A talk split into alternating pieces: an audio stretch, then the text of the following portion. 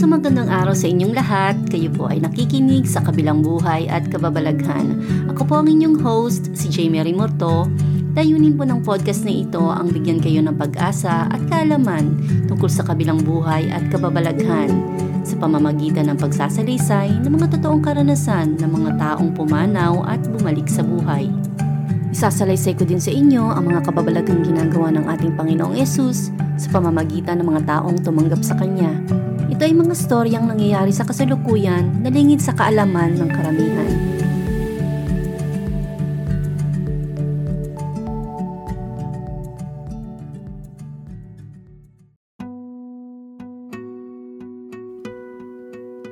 Magandang araw mga kapatid, malugod ko po kayong binabati sa ating show na sa kabilang buhay at kababalaghan.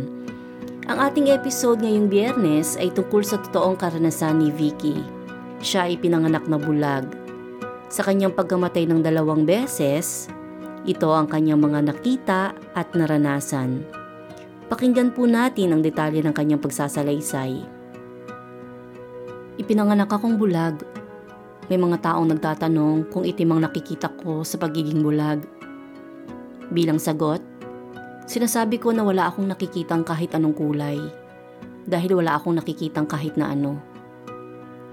Sa aking mga panaginip, wala din akong nakikita. Meron akong pandama, pandinig, at panlasa. Pero wala akong paningin.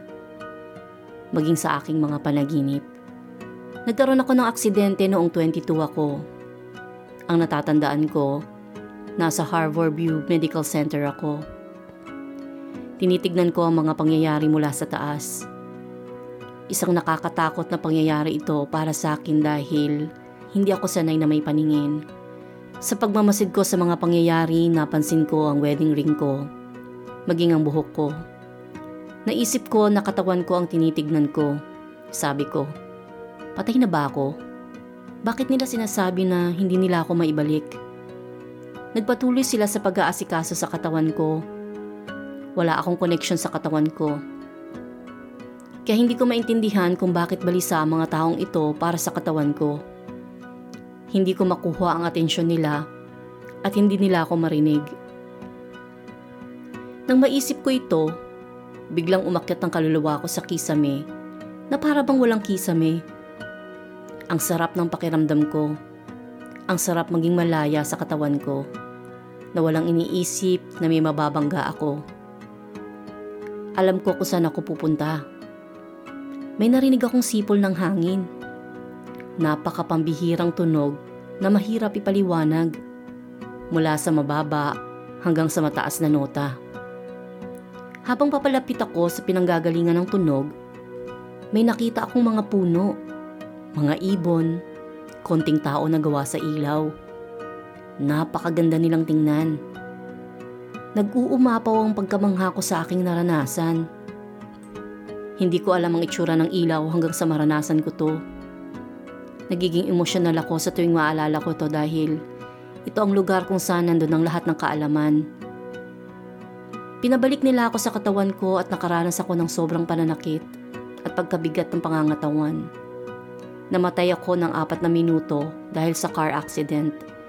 Lasing ang driver na nakabangga sa amin. Nagkaroon ako ng fracture sa bungo at injury sa leeg, likod at hita. Kung napasobra pa ng konti ang impact ng ulo ko, hindi na daw ako mabubuhay pa. Hindi ito ang unang pagkakataon kong mamatay. Noong 12 years old ako, namatay ako sa pagputok ng appendicitis ko. Nakita ko si Jesus noon. Pero sinabihan niya ako na bumalik sa katawan ko dahil nakita niya kung paano umiyak ang nanay ko. Akala ko noon Nananaginip lang ako. Ito ang unang pagkakataon na nakakita ako. Hindi ko ito maintindihan noon dahil bata pa lang ako. Pero nang mamatay ulit ako sa edad na 22 years old, bumalik lahat sa akin ng mga pangyayari at ngayon ay naintindihan ko na to. Nagtatrabaho ako bilang musician sa isang restaurant. Pauwi na ako noon hatid ng isang kotse nang mabangga kami.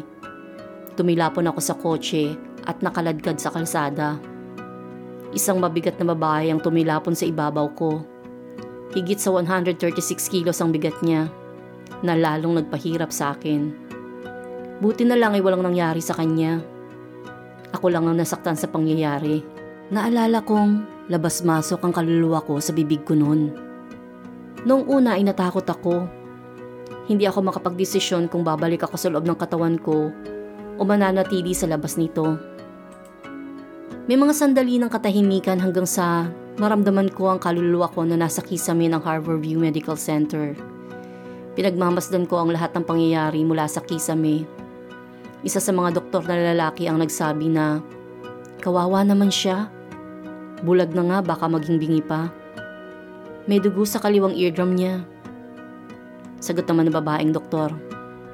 Hindi natin alam kung mabubuhay pa siya at kung mabuhay man siya, baka gulay na lang siya. Nigalit ako sa sinabi ng babaeng doktor. Bilang isang bulag, nakakatakot makakita. Natakot ako. Hindi ko hinihiling na maranasan ng kahit sinong kaaway ko ang takot na naranasan ko. Naramdaman ko ang awa ng lalaking doktor sa katawan ko. Noong una, hindi ko inisip na katawan ko ang pinag-uusapan nila hanggang sa makita ko ang wedding ring ko na suot ng katawang ito. Nakilala ko ang singsing na to dahil kilala ko to sa pandama. Nakakapako ito at alam kong ito ang itsura nito sa pandama. Sinubukan ko makipag-usap sa babaeng doktor. Naramdaman ko ang pagkalinga niya sa katawan ko. Sinubukan ko siyang hawakan sa kanang braso, pero tumagos lang ang kamay ko sa kanya. Hindi niya ako marinig. Hindi niya ako maramdaman. Nakita ko rin na nagpapanik sila. Sabi nila, hindi natin siya maibalik. Sa isip-isip ko, bakit sila nagpapanik? Eh okay naman ako. Wala akong nararamdamang sakit. Naprostrate ako sa sitwasyon at nang maisip ko yon, Bigla akong umangat sa kisame na parang walang balakid sa akin. Bigla akong naalala ang nangyari kay Jesus nang muli siyang mabuhay mula sa pagkamatay. Paano siya nawala sa libingan niya at nagpakita sa isang saradong kwarto? Nagpakita siya sa isang saradong kwarto habang ako naman ay lumabas sa ospital at nagpagulong-gulong sa damuhan dahil sa nararamdamang kalayaan. Wala akong inaalalang bagay na mababangga. Biglang may isang tubong pumaligid sa akin na parang isang sasakyan. Walang ibang tao doon kung hindi ako. Alam kong may mga taong mas nauna sa akin sa tube na to at sa likod ko. Pero hindi ko alam mga ginagawa nila. Nakakakita ako ng tago sa tube na umiikot na sobrang bilis. Pero hindi ito nakakatakot. Bagkos, ang ganda sa paningin at napaka-interesting ng karanasang ito. Nadaanan ko ang impyerno sa paglalakbay ko. Sakay ng tube na to. Hindi ko nagustuhan ang parte na yon. Buti na lang ay mabilis lang ang pangyayari. Narinig at naamoy ko ang impyerno. May mga kaibigan ako noon na nagpakapa sa akin ng batong galing sa Sodom at Gomora. Nang kapain ko ito at amuyin, tatlong araw na nanatili sa kamay ko ang amoy na yon kahit na wala akong ginawa kung hindi maghugas na maghugas ng kamay. Kapareho ng amoy ng batong ito ang amoy ng impyerno. Amoy sulfur. Amoy sulfur ang impyerno. Inisip ko na ayaw ko sa lugar na to. At nang maisip ko to, mas lalong bumalis ang pag-ikot ng tube papalayo sa lugar na yon. Napaka-interesting ng pangyayari dahil dinala ako ng tube kung saan ko naisip. Pero, sino ang mag-iisip na mapunta sa impyerno? Hindi ko alam. Hindi ko maipaliwanag ang pangyayari. Nakaupo ako sa tube na to habang nakasandal. Napakabilis ng pag-ikot nito. Hindi ko kayang ipaliwanag kung saan ako nito dinala o kung ano ito. Pero sa lugar na pinagdalhan nito sa akin, may narinig akong musika. Isang napakagandang musika. Dinala ako ng tube sa isang lugar na parang park. Ang ganda dito. May mga malalaking bulaklak. Inuluwa ako ng tube dito ng maluwalhati. Nakita ko sa park si Jesus. Binati ako ng dalawang kaeskwela ko na pumanaw na. May dalawang tao din dito na nag-alaga sa akin noong maliit pa ako. Nandun ang lola ko. Lahat ng nandon para batiin ako ay mga sumakabilang buhay na kasama nila si Jesus. Nakita ko din sa likod ang lolo ko. Hindi ko siya naabutan noon. Namatay siya bago ako ipanganak. Sinabi noon ng lolo ko sa nanay ko noong 22 weeks pa lang ako na babae ang magiging anak niya at mabubuhay ako. Nang kausapin ako ni Jesus, sinabi niya sa akin na hindi ko pa oras. Sabi niya, hindi ka pa pwedeng pumunta sa tahanan ng aking ama dahil hindi mo pa oras. Kailangan mong bumalik sa lupa para ipanganak ang iyong mga anak. Kailangan mong ituro sa kanila kung paano magmahal at magpatawad. Marami kang dadaan ng pagsubok. Marami ka ng pinagdaan ng mahihirap na sitwasyon at marami ka pang pagdadaanan.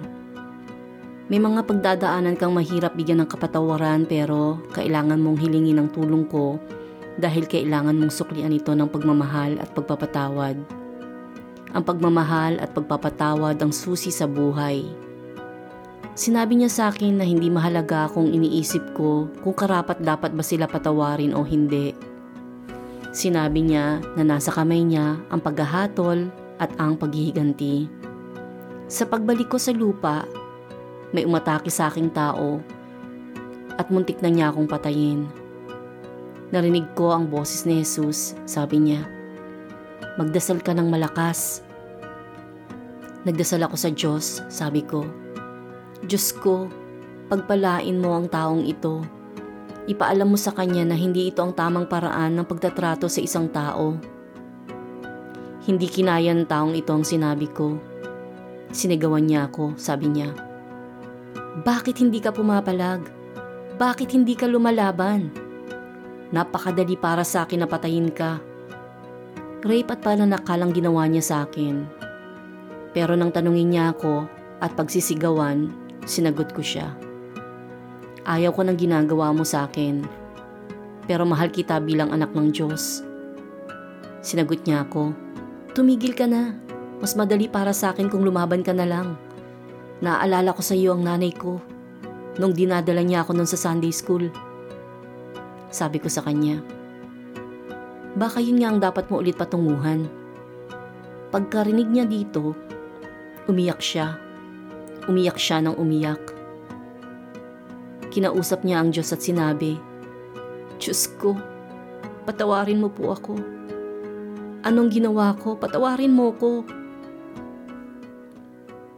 Nakipagtalo ako kay Jesus na wag akong ibalik sa lupa dahil ayaw kong lisanin ang lugar na yon. Pero sinabi niya na babalik ulit ako doon. Sinabi niya na kailangan ko lang daw tapusin ang trabaho ko sa lupa. Sinabi niya sa akin na ipaalam ko sa lahat ang araw na yon na siya ay I am. Sabi ko, I am? Ang weird yata na ipaalam sa lahat na si Jesus ay I am. Ngayon ko lang nalaman ang ibig niya sabihin dahil sa pagbabasa ko ng Biblia. Bago niya ako ibalik sa lupa, sabi niya, panoorin mo to. Pagkasabi niya noon, ay nakita ko ang buong buhay ko. Nagkaroon ako noon ng damdamin na magpakamatay. Sinabi niya sa akin na isa siya sa mga nagluluksa sa tuwing may mga nagtatangkang magpakamatay dahil sa sobrang pagmamahal niya sa atin. At gusto niya ipaalam sa atin na nandun lang siya sa tabi natin sa lahat ng oras na yon. Na nandun siya sa tabi ko sa lahat ng oras habang ipinapakita sa akin ang buhay ko. Sa aking life review, hindi ko lang naramdaman ang sarili kong damdamin at nakita ang lahat ng detalye ng buhay ko. Naramdaman ko din ang mga naramdaman ng bawat tao sa buhay ko. Gaya ng lola ko na dalawang taong naunang mamatay sa akin. Sinabi ng doktor na psychotic siya, isang high-functioning psychotic. Pero siya ang nagpalaki sa akin. Nagpapasalamat ako sa lahat ng bagay na ginawa niya para sa akin. Abusado siya sa maraming bagay pero nagdusa ako sa mga hindi ko maipaliwanag na damdamin ko para sa kanya. Pero nang makita ko ang life review ko, nakita ko kung paano mabuhay sa katayuan niya. Naramdaman ko kung paano magkaroon ng sakit na meron siya. Nakaramdam ako ng matinding pagkainis. Yun lang ang mga salitang pwede kong gamitin para ilarawan ang naramdaman ko sa posisyon niya. Nakaramdam ako ng awa para sa kanya. Mas madali akong naghilom sa mga pangyayaring ginawa niya sa akin. Naisip ko na iba ang pananaw natin sa kabilang buhay. Gaya ng kaeskwela kong si Devi at si Dian. Noong nasa school kami sa Oregon, naalala ko na malulupit ang mga batang bulag sa kanila dahil may kapansanan din sila sa utak. Naalala ko noon na pinagtatawanan nila ako dahil kaibigan ko sila. Sabi ko sa mga nagtatawa sa akin na kung may problema kayo sa pakikipagkaibigan ko sa kanila, problema niyo yon. Pero kaibigan ko sila at mananatili ko silang kaibigan. Na makita ko sila sa langit, alam ko agad na sila yon. Pero sa langit, wala silang problema. May iba't ibang liwanag ang bawat tao doon at iba't ibang level ng vibration. Adult age na sila sa langit pero nandun ang kalidad ng pagiging bata nila na may karunungan. Lahat ng nilalang sa langit ay nasa lubos na kagandahan nila, ng buhay nila. Maging ang klima sa langit ay perpekto. Ang mga bulaklak at mga ibon, lahat ay perpekto. Walang oras sa langit at nag-uusap kami doon telephatically. Doon ay may isang bagay na hindi namin pwede gawin. Ito ay ang mahipo ang isa't isa.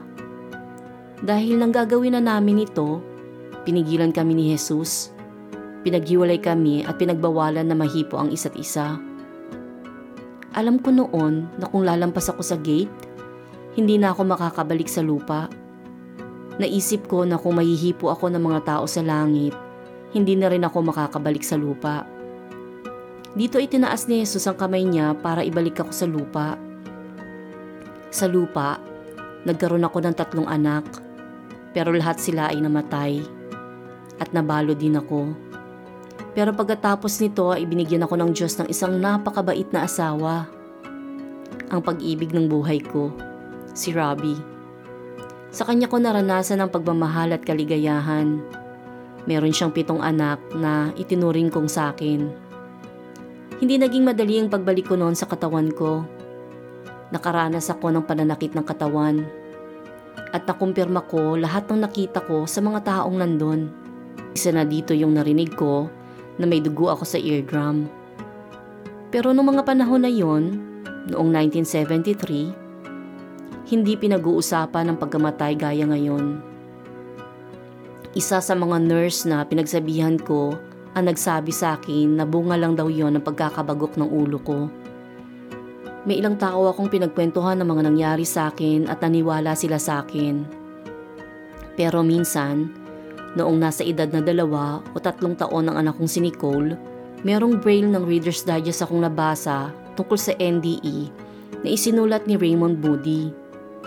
May pamagat itong Life After Life.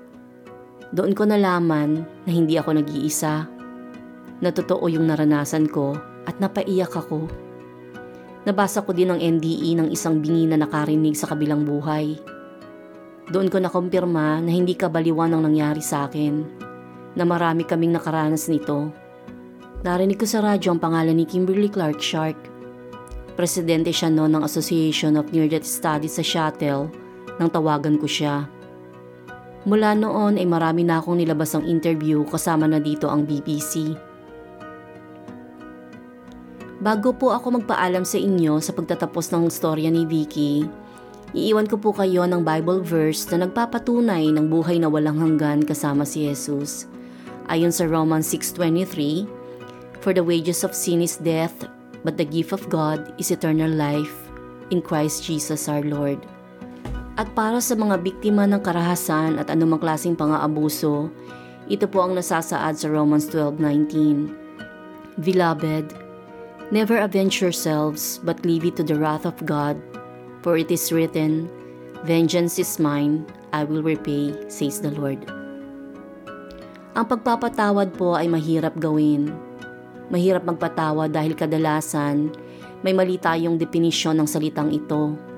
At kadalasan, sumisigaw ang puso natin na bigyan tayo ng katarungan na gusto nating punuan para sa sarili natin. Sinabi ni Jesus kay Vicky na tumawag siya sa kaniya para magawa ito. Bilang tao, hindi madaling magpatawad na walang tulong na galing sa Diyos. Ang pagpapatawad ay ang hindi paniningil sa taong nagkasala sa iyo. Ito ay ang kakayahang labanan ng ating negatibong emosyon para piliin na palampasin ang sitwasyon na walang halong paghihiganti. Bagkos ay magkaroon ng kalayaan na ipagpatuloy ang buhay na may mabuting layunin para sa lahat sa kabila ng hindi magandang pagtatrato sa atin. Ang pagpapatawad ay hindi pangungunsinti sa mali at hindi rin ibig sabihin na kailangan nating manatili sa sitwasyong mapang-abuso bilang katunayan ng pagpapatawad. Ito ang kadalasang maling pananaw ng kapatawaran na pwedeng ikapahamak ng taong target ng pang-aabuso. Bagkus, kailangan ng biktima na paghilumin ang kanyang sugat at ibigay ito sa pangangalaga ng Diyos habang patuloy na minamahal ang mga taong nagmaltrato sa kanya sa pamamagitan ng taus-pusong pananalangin para sa kanilang kaligtasan, pagpapala at pagbabago. Pwede kang magpatawad at pagmahal ng may distansya para maiwasan ang paglala ng sitwasyon. At dyan po natatapos ang patutuo tungkol sa kadakilaan ng ating Panginoong Diyos.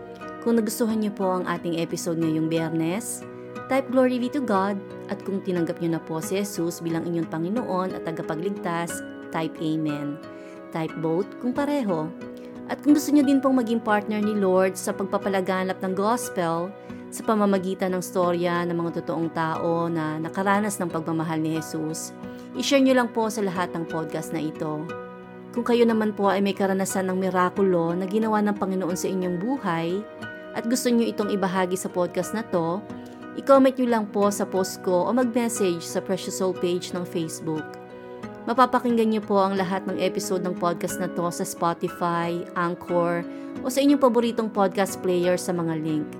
I-click nyo lang po ang follow button o i-like ang Precious Soul Facebook page.